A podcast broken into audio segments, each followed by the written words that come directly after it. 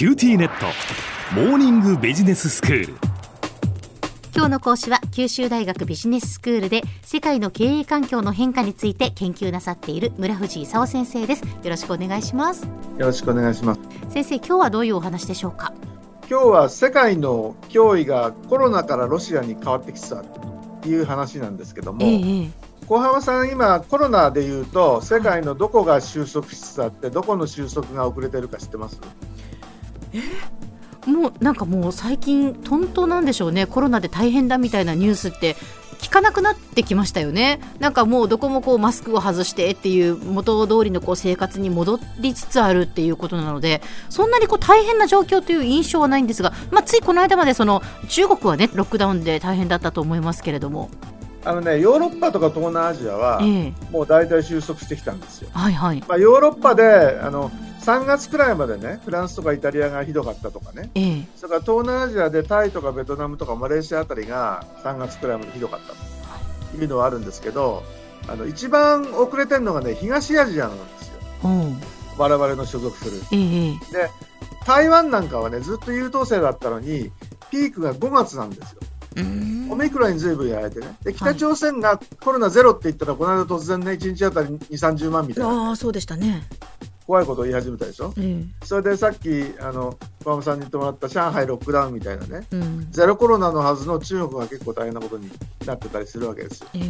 であとねアメリカもねあの4月までにずいぶん収束したと思ってたら5月になってねオミクロンの BA2 ってやつがね、はい、結構広まってきて今1日13万人くらいになっちゃってるんですよ。えー、だからみんな OK になったっていうのはまだ早いと。それで今年の経済成長がどうか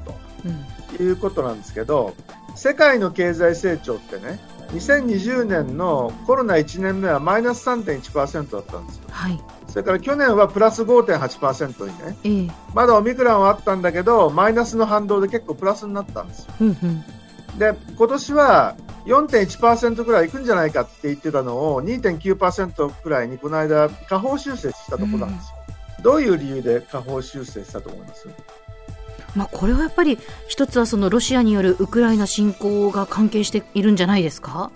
これは間違いないですよね。えー、であのロシアによるウクライナ侵攻はまあ2月くらいから始まってるわけですけれども、はい、オミクロンはもう1月から3月くらい世界のあらゆるところでね、ものすごい数いったんですよ。じゃやっぱりオミクロン株も影響しているということですね。オミクロンの影響もあります。はいはい、オミクロンの影響と、それからロシアのウクライナ侵攻、えー、でロシアのウクライナ侵攻でエネルギーがあの上がったでしょ、はい、でエネルギーだけじゃなくて、ウクライナの小麦輸出なんかができなくなっちゃったりしてね、うんえーえ。ー、食料品が結構上がったわけですあそうですね。でその結果結構世界中でインフレになり始めてね、うん、インフレ止めなきゃっていうんでアメリカの FRB だとかヨーロッパでも金利を上げましょうと。い。う話になってきたんでね、で金利を上げると経済が冷やされるんでね、うん、その辺がまあ下方修正の理由ですよね。なるほど。で世界の食糧危機の話って知ってます？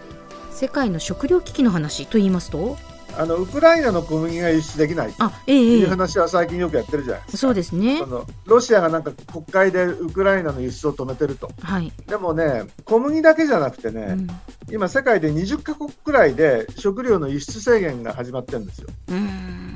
で、あの小麦について言えば、インドも輸出止めたりとかね、それからマレーシアが鶏肉止めたりとか、アルゼンチンが牛肉止めたりとか、ガーナがトウモロコシの輸出止めたりとかね。えどうしてその世界各国そうやってその輸出を止めてるんですか？みんな自分の国の国民にちゃんと食わせないとね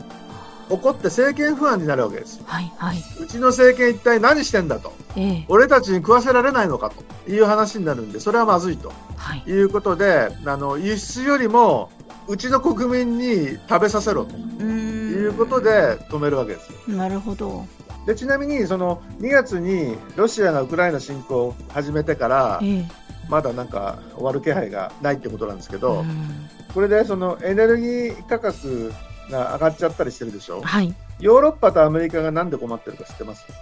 そのロシアのウクライナ侵攻に対してのこの経済制裁ということでエネルギー、まあ、輸入を止めましたよね。まあ、全部止めたわけじゃなくてね、えー、最初石炭止めて、はい、で次にあの今年中に石油を止めようかと。うん。いうようなことをヨーロッパは言ってるわけですよ。はい、もともとそのカーボンニュートラルを早く達成しようということで、え石炭、石油、LNG をどんどん止めてってね、はい、で再生可能エネルギーをすごく増やそうと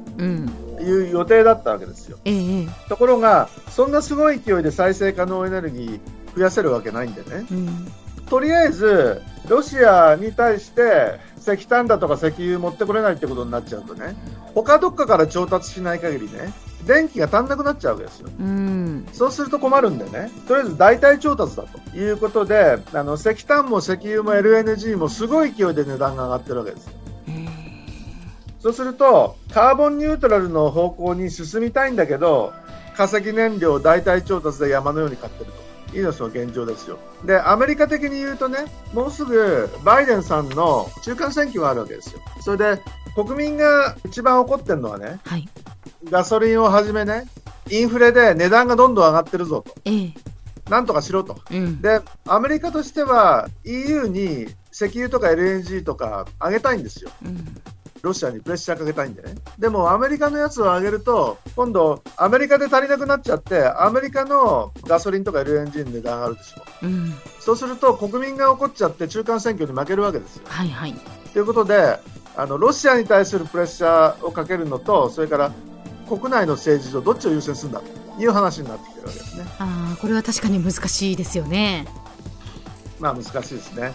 まあ大体あの中間選挙を重視するんでしょうけどね。まあそういうことになるんでしょうね。では先生今日のまとめをお願いします。あのコロナはウィズコロナ政策が進み始めたと。でロシアのウクライナ侵攻ってのが2月にあったんでね。今度世界の頭はこっちの方に来ちゃったわけですよ。でアメリカは国内のエネルギー価格を下げて中間選挙に勝ちたいんだけど EU に輸出しないとロシアに圧力かけられない。どうすればいいんだと。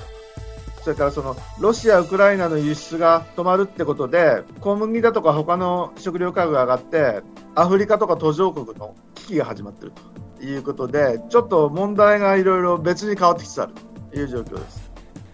今日の講師は九州大学ビジネススクールで世界の経営環境の変化について研究なさっている村藤勲先生でしたどうもありがとうございましたありがとうございました